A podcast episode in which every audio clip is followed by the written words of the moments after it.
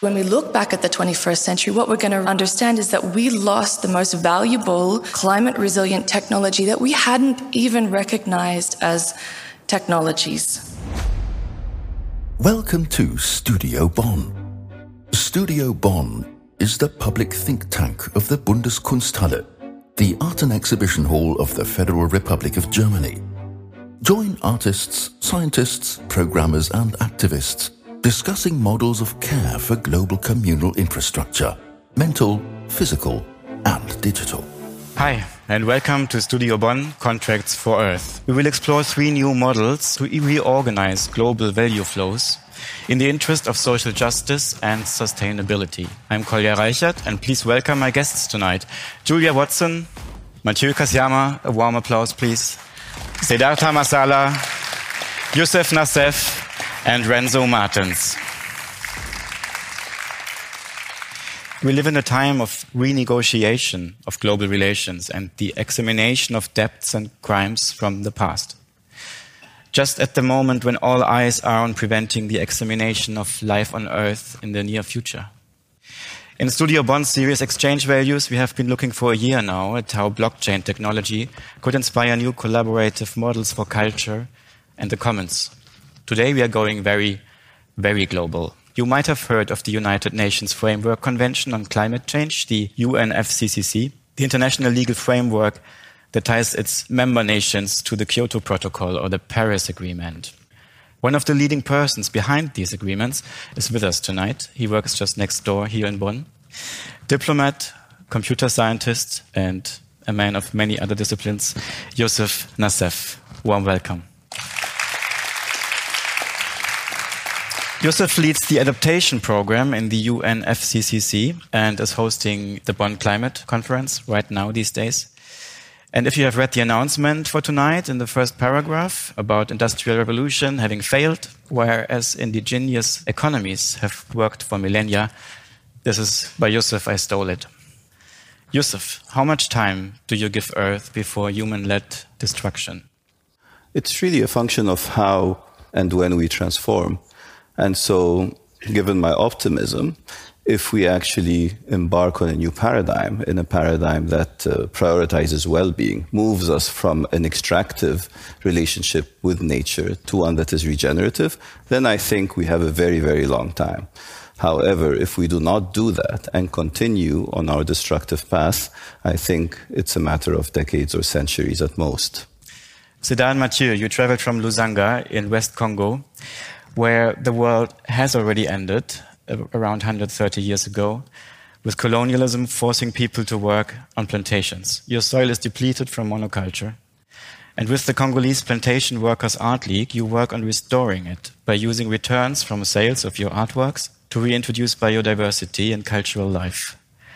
If you could answer shortly with an estimate, how long will it take to restore your region? Thank you for letting me speak.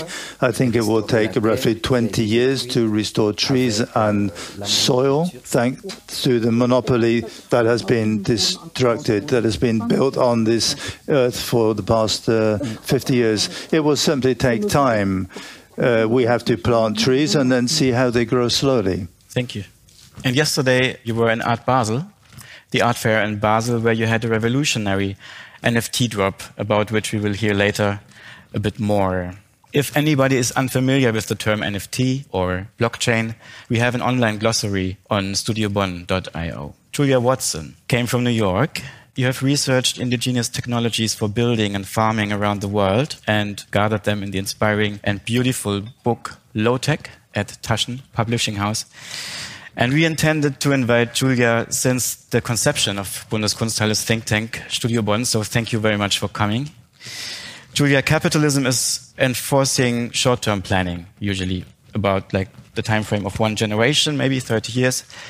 What time cycles do people think in that you have spoken to in your research?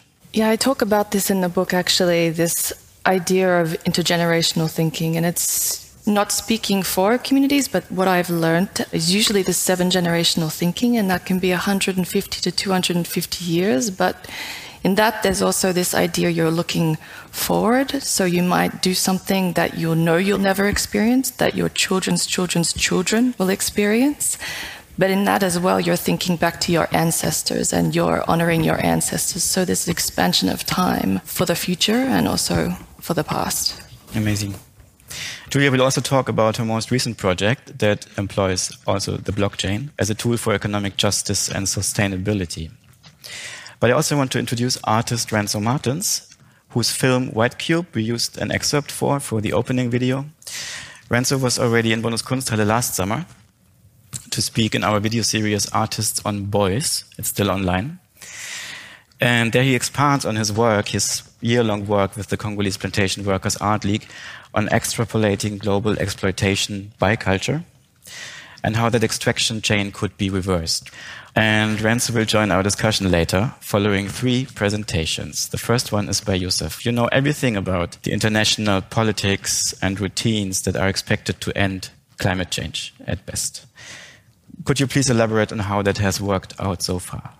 As Kolja mentioned in the introduction, I work for the United Nations. And when you bring over a United Nations bureaucrat to talk, I would overburden you with talk about uh, resolutions and decisions and legal aspects.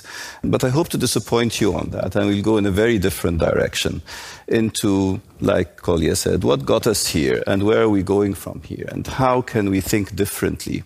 And I think this will be a good segue for what we will hear from our other panelists today.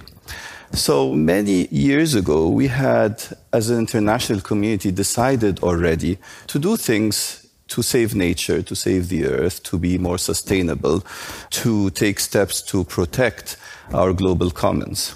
And I typically present some of these obligations to people I, I talk to and ask them to guess when these were adopted. Many will say, oh, it's probably coming from the Sustainable Development Goals of 2015 or from the Paris Agreement or something like this. But then they realize that this actually presents some obligations from 50 years ago, from the United Nations Conference on the Human Environment of 1972. And this year we are celebrating what we call Stockholm plus 50. 50 years have passed since the world decided to proceed sustainably. Of course, along the way, we've adopted a lot of other international promises to ourselves. These were governments committing to these types of obligations. But then what happened since then? We've actually embarked on a lot of unsustainable things unsustainable agriculture. Many of the species we're growing have disappeared. Soil erosion is happening extremely fast. And one really stark statistic is that we lose the equivalent of 30 football pitches of fertile soil every minute. And we cut down trees. We have, during the COVID period, dumped billions of mass into the ocean. Birds have plastic fragments. And since the Paris Agreement was adopted, which is the current regime to control global warming, four trillion more dollars have gone into the fossil fuel industry. So the question is why we have, in one direction, the intent and the commitment to go towards sustainability, but in the other direction, something is pulling us in a very different direction.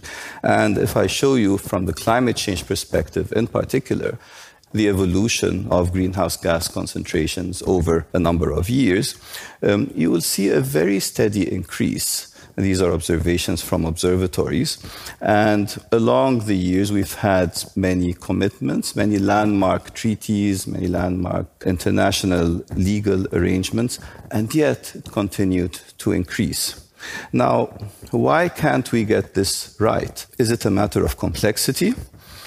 Our negotiations on climate change and on other environmental crises are certainly difficult because they typically work with consensus. We need the consensus of all the world in order to move forward. So we move forward in very small incremental steps rather than in paradigm shifting steps. This applies to the negotiations on climate change, it applies to biodiversity, to desertification, etc. And when countries negotiate in an international system, that's a bit different from a global system. International means countries come and they also have their own national interests in mind as they try to solve a global problem. And there's a lot of um, intricacies associated with this type of environment. So there's a very strong pull from the existing status quo, from the existing balance of power. You don't want massive shifts to happen right away.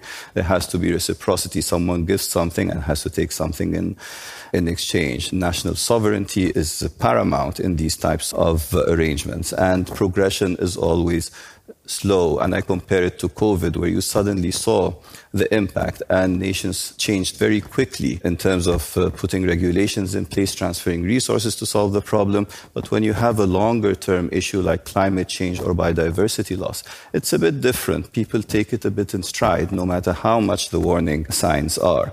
And also, when you talk about transition, people start thinking, how much will that transformation cost me? What about all the resources that are in the ground, all this oil or coal or gas? I'm not going to use it, but it's worth something. Or how can I transform my energy system when I've already invested so much in it and it still has 100 years of life in it, etc. And finally, what does the principle of differentiated responsibilities mean, which is uh, the essence of all environmental uh, treaties under the, U- the UN, where um, everyone is responsible but obviously, not everyone has contributed in the same way to the crisis, and not everyone has the same capacity to respond to the crisis. And looking at the science, we see at the left hand side that we've already lost an opportunity to go to the best possible future. So those dotted lines are the opportunities already missed. We cannot go there anymore because we have not started living sustainably early enough if we make the right decisions from now on, we could go on that green path to achieve a resilient future. This comes from the Intergovernmental Panel on Climate Change, which is a body of science entrusted with synthesizing all the existing scientific literature and advising the international process. So my question was, is it a matter of complexity? Is this why we are not able to match our intention with action? Or is it more a question of mindset? Is it a question of values? Is it a question of worldview? If one asks, what are the major global environmental problems? I mentioned a few that I consider to be symptoms, and I ask you, what is the ailment?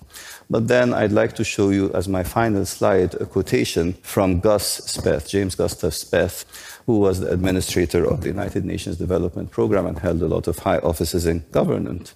And he had quite a different view on what the real global environmental problems are.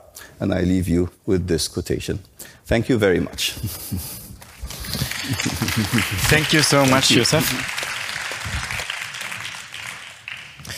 That was a lot of content in very efficient time. Thanks so much. And we'll go into a few points more in detail later, I think, after the next two presentations. One point just stuck with me especially, which was what if each human added to nature more than they took from it? And um, I could imagine that Julia has some answers.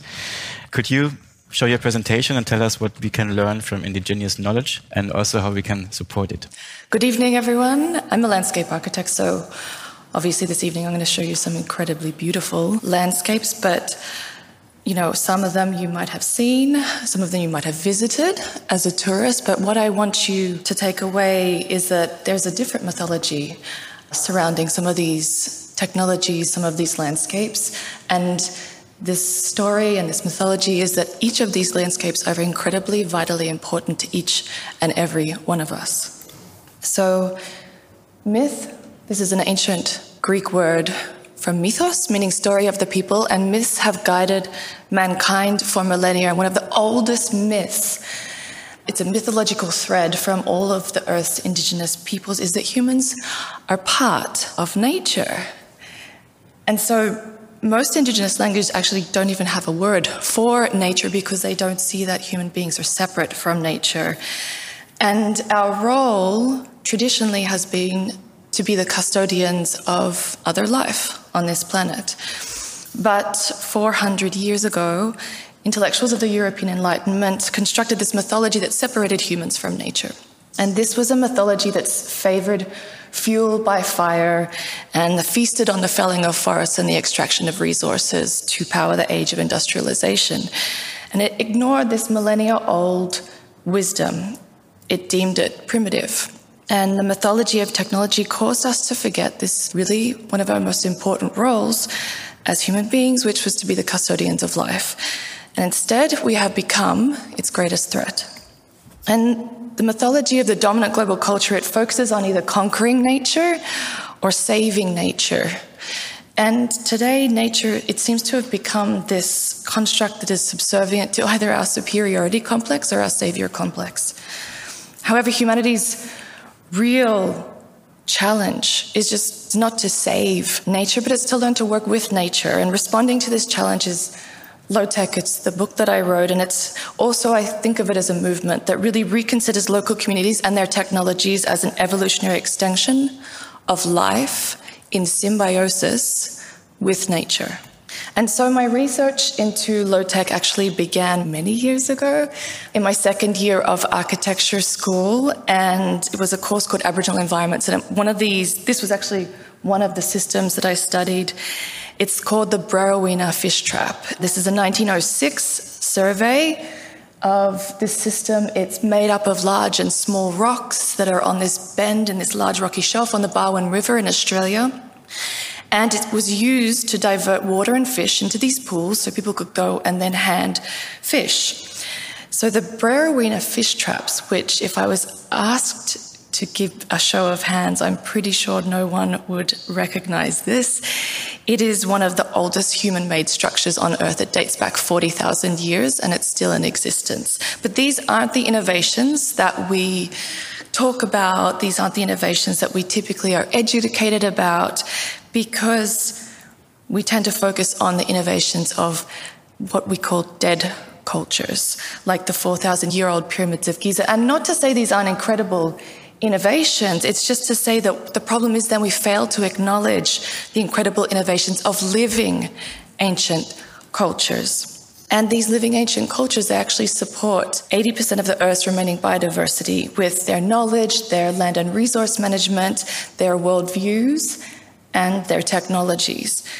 And in the 21st century, when humankind's impact on the Earth is causing what we call the planet's sixth mass extinction, I actually don't think extinction loss is going to be remembered as this century's greatest loss because I think casting forward, when we look back at the 21st century, what we're going to understand is that we lost the most valuable climate resilient technology that we hadn't even recognized as technologies. Because those same forces that are driving species extinction, they're also causing and threatening and causing the loss of these environmental technologies. So these are the technologies that are in Lo-TEK, designed by radical indigenism. And what Lo-TEK does, it kind of it questions what this dominant mythology of technology, which threatens our planet and shows how human can survive and thrive with nature, fulfilling our traditional role as the custodians of life. And it questions what we consider technology and asks whether some of our most sustainable technologies were actually created millennia ago. And these are the innovations that have been evolved and passed down through generations in response to flood and fire and drought and severe weather events and food insecurity and water insecurity. So these are the same crises that we are facing today. And they're incredibly well adapted to their environments and they play a key role in conserving biodiversity. And so Lo-TEK uses TEK, which is traditional ecological knowledge, which is knowledge that is defined as being passed down through generations and it's universally been ignored or exploited by Western science. And it's this cumulative body of multi generational knowledge, practices, and beliefs. And so TEK can be understood if we were to draw a diagram and think about, how do I understand that in reference to myself? It's understood as the individual at the top. It's a nest system of nested concepts, and beneath the individual is the uh, understanding of your local knowledge of your land and the animals and species. And then beneath that is your land and resource management systems. Below that is your social network where you have accessibility, who you can influence. And then beneath that is your worldview or your belief system. And the engagement of how a human is connected to their natural systems or sees himself as separate. And radical indigenism is a philosophy of Professor Eva Marie Garroutte. She is a citizen of the Cherokee Nation, and she came up with this terminology for indigenous nations to say look at your mythologies, look at your local knowledge, and let's think about in the context of creating new knowledge and new dialogues for today. And so this idea was translated into design to really come up with to look at these knowledge and look at these technologies and say, well, what can we arrive at in the realm of design and sustainability and climate resilience?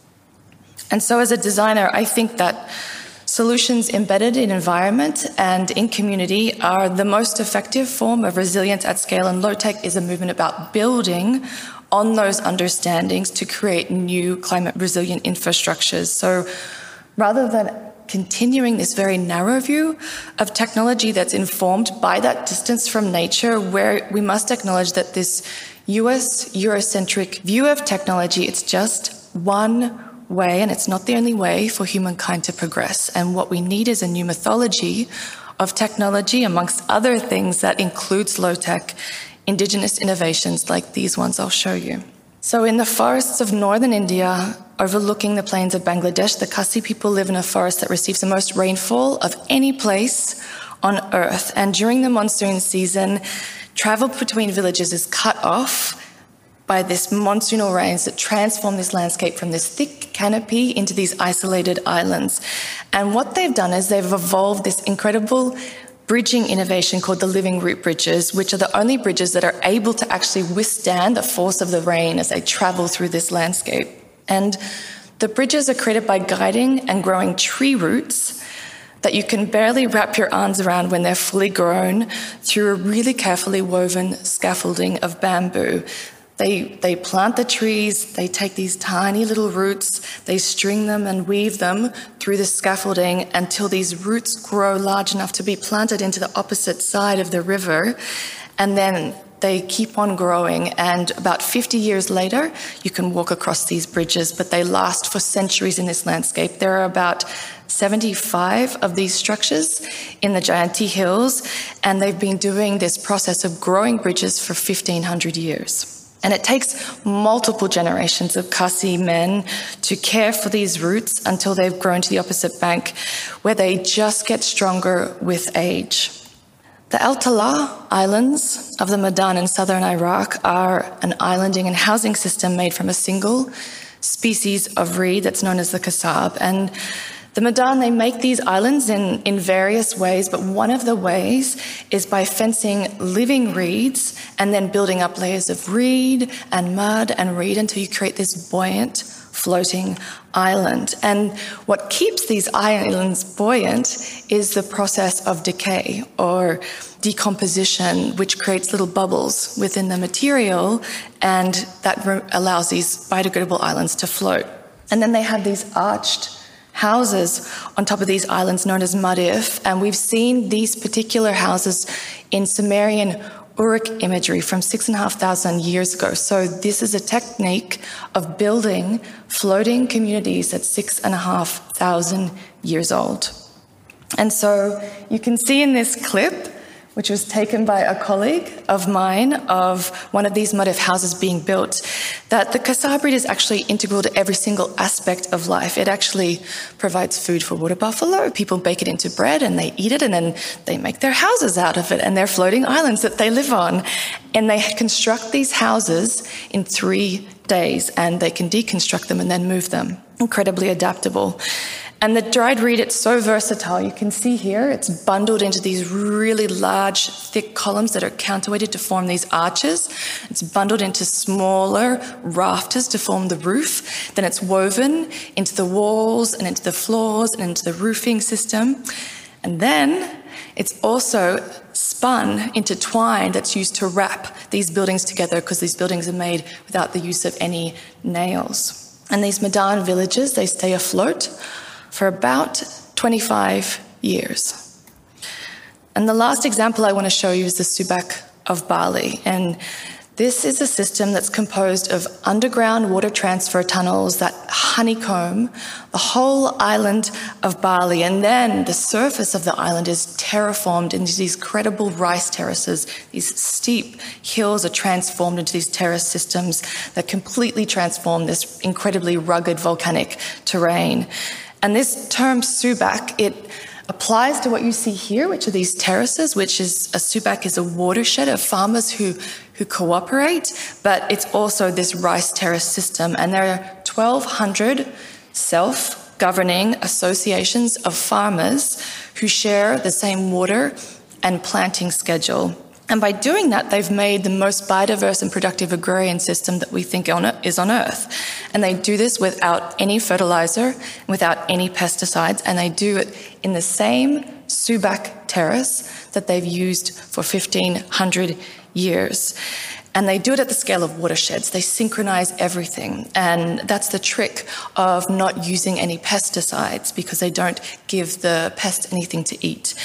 And the Subak farmers, they really carefully control water cycles, and that increases their yield by tenfold than growing normal rice terrace systems.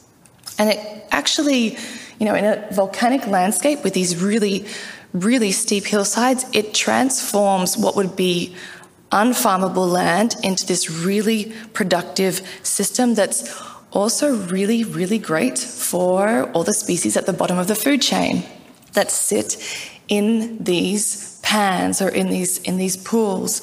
And what that means is that all these species at the bottom of the food chain provide food for terrestrial and avian and aquatic species that also rely on this particular landscape. And it's incredible for migrating species and breeding species, and that main, has made it one of the most important biodiverse landscapes on Earth. And so with the scale and steepness of what you might see as a skyscraper, these rice terraces are really important considerations for how we think about ecosystems. They act as these massive absorption and purification systems and these nutrient and biodiversity storehouses. So, after showing you these three examples, I now want to fast forward you to the year 2040 and a project that just opened up at the Barbican in London that involved the design of new hybrid low tech that was in collaboration with these three communities the Khasi, the Madan, and the Subak. So the living canopy and walkways create a living urban transportation network that grows with a city. It's based upon the living root bridges, and this infrastructure was designed to significantly reduce impact of urban heat island effect to increase urban biodiversity and create a comfortable microclimatic condition for pedestrians, especially in cities where you're receiving over 40 degree temperatures 70% of the year, which is what we're finding in India. The second technology is floating community infrastructure for an adaptive waterfront neighborhood, which is inspired by the Madan.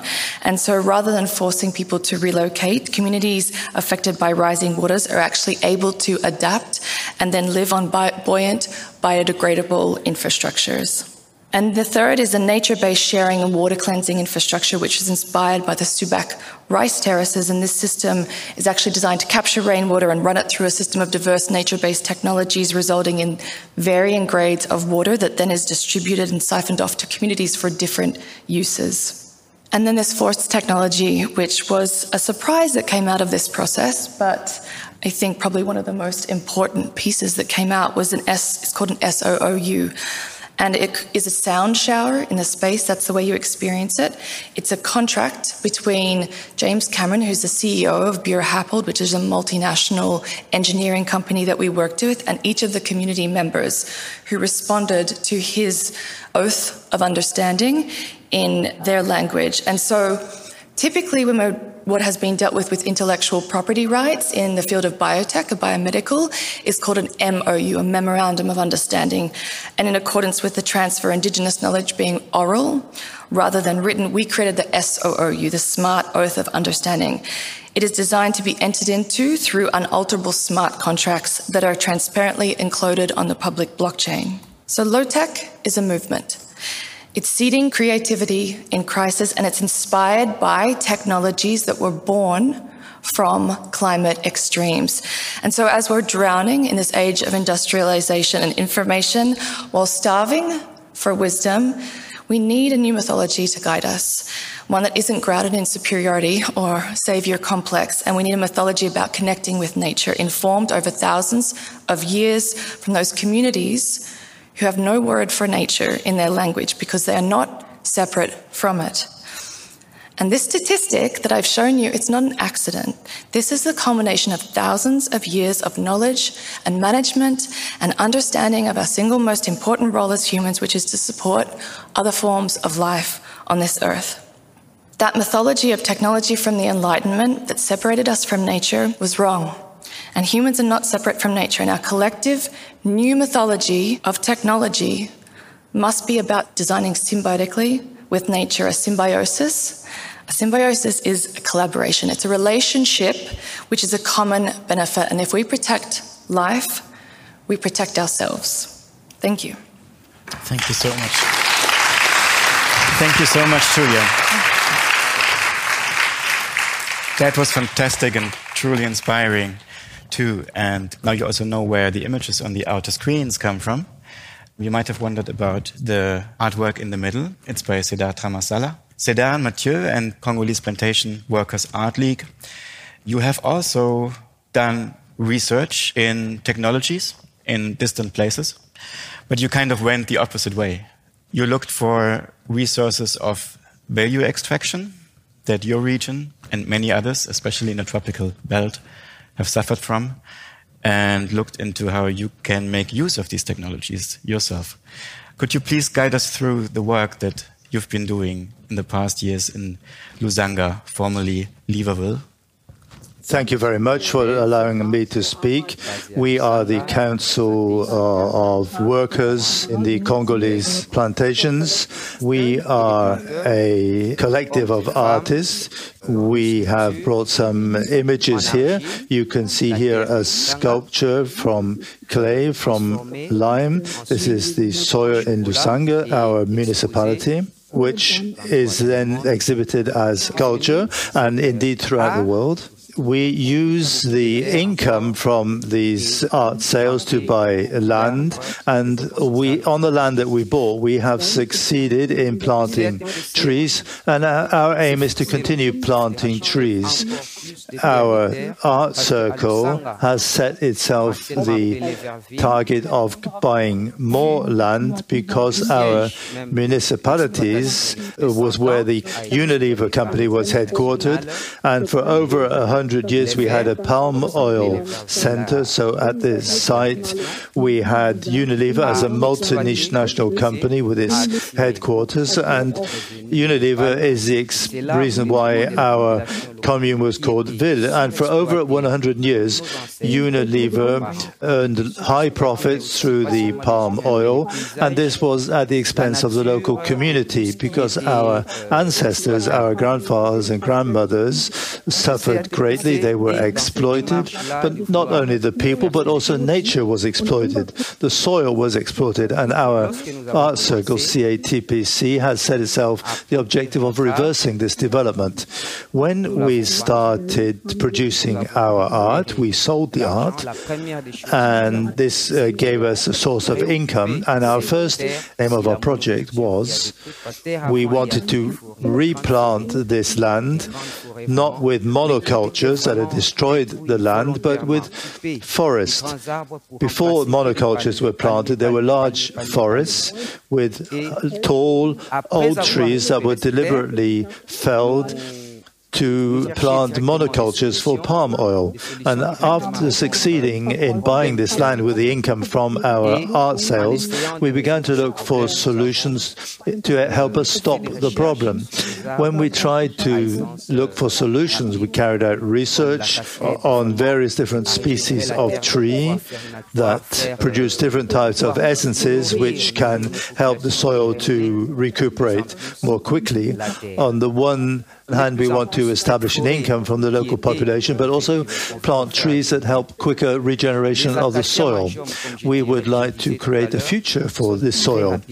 We use the income from our projects to build this museum, our own museum in Lusanga. We've now completed the construction, and thanks to this museum, which has now been completed, we have our own art project, which is our museum it's just amazing that you like the same structure that you analyzed as being in the end extractive and exploitative of resources the museum that you built it also in your region. Could you quickly, though, walk us through your theory of exploitation that you put into this drawing, Ced'art?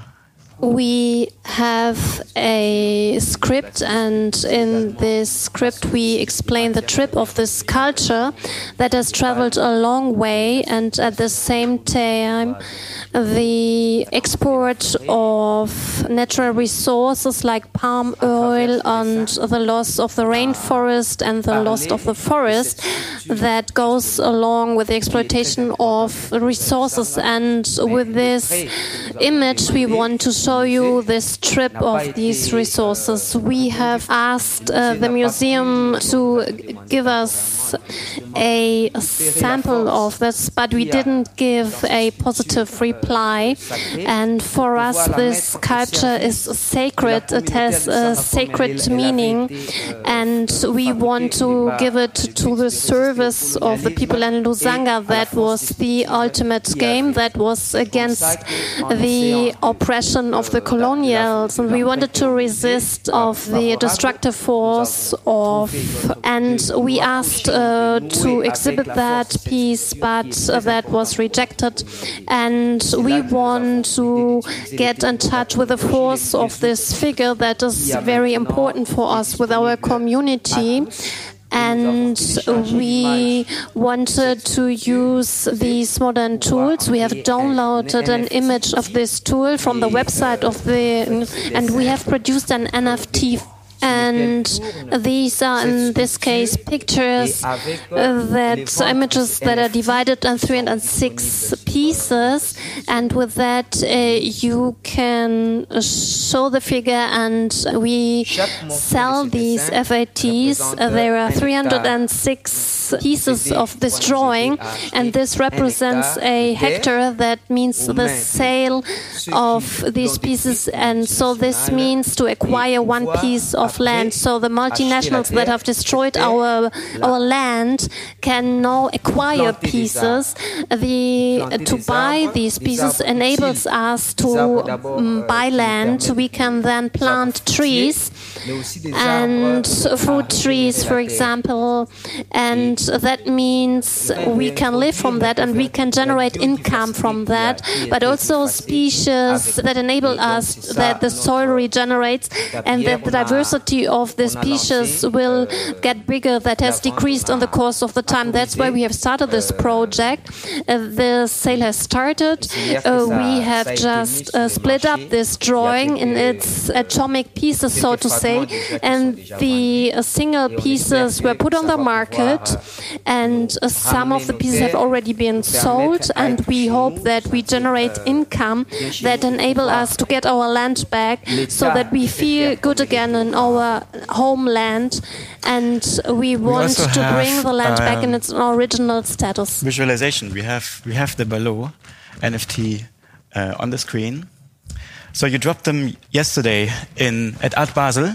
Um, I think 306 NFTs have been minted from the Balot sculpture. So you kind of use the social magic of NFTs, which comes from social beliefs, right? Like the, the value that is granted to the certificate of ownership of something that is just a file, just digital data. It's a social belief, it's a social power. So, if your presentation is ready, we can open the round. And um, I would be most excited. Oui, c'était, oui, c'était la fin. Oui, on a presque tout dit.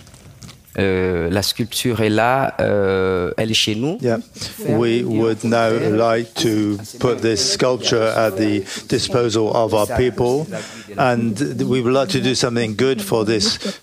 For these people that have suffered so much during the colonial period, um, could I perhaps uh, add something here?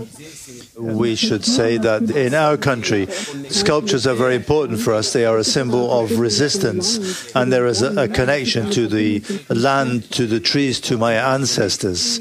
And in the museum, this sculpture was, if you like, in a showcase, imprisoned. But in our country, the sculpture is free. It can connect to the environment, to the trees, to the ancestors. I wanted to add this. That was very important. Thanks so much. Ced'art and Mathieu will also be um, in the Art Basel talks tomorrow and also be present at Documenta, which opens on Friday. And they will be accompanied by Renzo Martens, who has worked with the CATPC for many years. And could you just quickly elaborate what's your role in the project and how do you see your role in the future? Well, I'm an artist. I'm I'm a Dutch white male artist, and I've come to realize over many years that my art practice, and I guess the art practice of many people, is completely dependent on the exploitation of other people. You know, however critical my art may be, however much I tried, that these art pieces, these critical art pieces, critical of colonialism, of economic inequality, in the end generated much more wealth, financial wealth, in some parts of the world, the already rich parts of the world, and that it generated very, very little wealth or beauty or skills or in the zones of extraction. So even if my work dealt with exploitation in and of itself, it was exploitative, and maybe it still is. There's simply no way to undo 500 years of uh, colonialism with art, I'm afraid to say. And so that's when I decided that I had to try and contribute to reversing this system. And it's when I went to Congo again, which is where I made previous films, and where I met Ced'art and Mathieu and many other people, and where we decided that maybe the benefits of critical art should not just be in New York or Berlin or even Cape Town or Dakar, but that the benefits of critical art, of art critical of colonialism, of art wanting to decolonize, that these benefits should also be in the mines and in the plantations because the art world is completely dependent of these mines and plantations. Many European art museums, including, for example, Tate Modern, have been completely funded with profits extracted from plantations, including the plantation where Mathieu and Ced'art and many other people live and work. And so I've tried to help contribute to a system in which the benefits of all these critical analysis can also bring better ideas, better futures, better more love, ultimately, more money, more love on the very plantations from which it was taken away. So that's, that's what I try to do somehow. Mm -hmm. Thanks. So in the next years, what like will be your role? Uh, if I can contribute as somewhat of an agent to make these systems be reversed, I, I would gladly do so. Obviously, on these plantations now, here and now, people make $18 a month if you're a male and $9 a month if you're a woman. And these are plantations working for the global economy. They fuel our economies. And so if you work all month and in the end of the month you make $9, chances that you'll be able to participate in those debates, in these debates, are very, very, very slim. You know, you won't have even one minute of credit on a phone that you won't have. So we need to build systems of solidarity. And, and those systems of solidarity can not only be part of exhibitions in nice art shows, they should be on the ground for people to use. And I'm an artist, I'm not a lawyer or a business person or a politician. So I can only do it through artistic means. Yeah, that, that so completes the global picture that we have gathered in the past hour about global working relations in the end and like models of care for, for nature and uh, future generations. Ced'art, can I ask you how Julia's presentation resonated with you?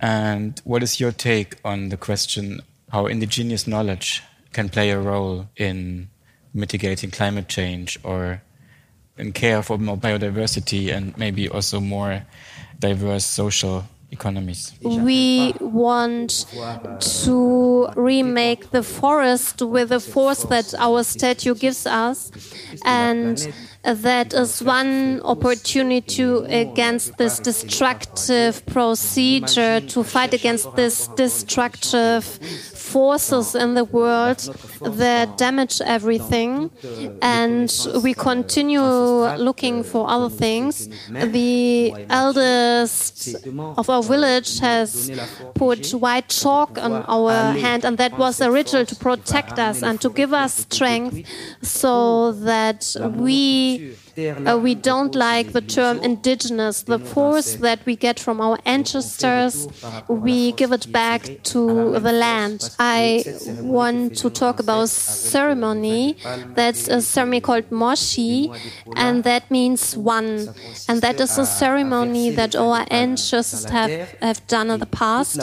And palm oil is put into the soil, and then everyone in our community get together and put their finger in this little hole that we have dig, and we think in this moment about dear wish that's important to us that we wish for. One of it says it aloud, but everyone think at the same time that is important to them, and by that we contribute that the children that go to school get connected with the traditional knowledge that was destroyed with colonialism. If you ever come to visit us, we have like a plantation with herbs and with a curing tree. And if you ever come to see us, we would love to show you. Julia, could you tell us what ways of making law, of making agreements, what ways of cooperation did you encounter that were new for you and uh, went into that contract? Yeah, I mean, it was interesting that where the contract came from and through the process of introducing these communities and working through these workshops with the communities and introducing them to the engineers, immediately the engineers were, we got to put this in a project that we're doing in London, in Hong Kong, in Shanghai. And it was partially sort of part of a nightmare scenario that I had, had thought would happen. And so it was emergent out of an understanding that there was a recognition that these the value of this knowledge was immediately recognized in the context that we began working. And so, to protect this intellectual indigenous property, we created this Smart Oath of understanding.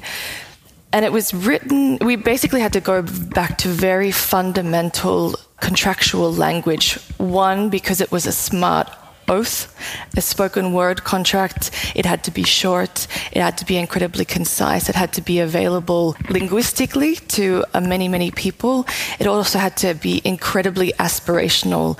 I think what we're trying to do is actually to, in the future, to, to sort of craft a rewriting of how people are thinking about intellectual property of, uh, of biodiversity and to make a much larger change beyond this particular exhibition what is acknowledged in the Smart Oath is initially an acknowledgement that this is incredible intellectual property, that the intellectual property is owned by the community. Uh, the intellectual property is being shared with the rest of the world for the benefit of the planet, that in no way, it, it, that it will continually be respected as the intellectual property of that community, that the, the knowledge is being shared, and that that there will be value recognized in that knowledge, that the the knowledge would be valued in terms of reparations to that community in the future. And because there has been a history of not abiding to contracts, we made it a smart oath, which means that it will be triggered whether there are lawyers involved, it becomes this autonomous piece of technology that is publicly accessible. It is transparent. It will allow for decentralized distribution of profits. And it was really, you know, I think, an incredible understanding of value sharing and the idea of how does there become a benefit and a reciprocity between the community and the corporation.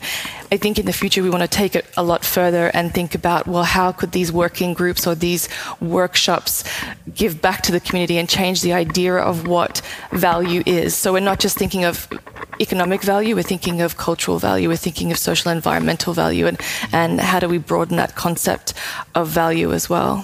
Thank you.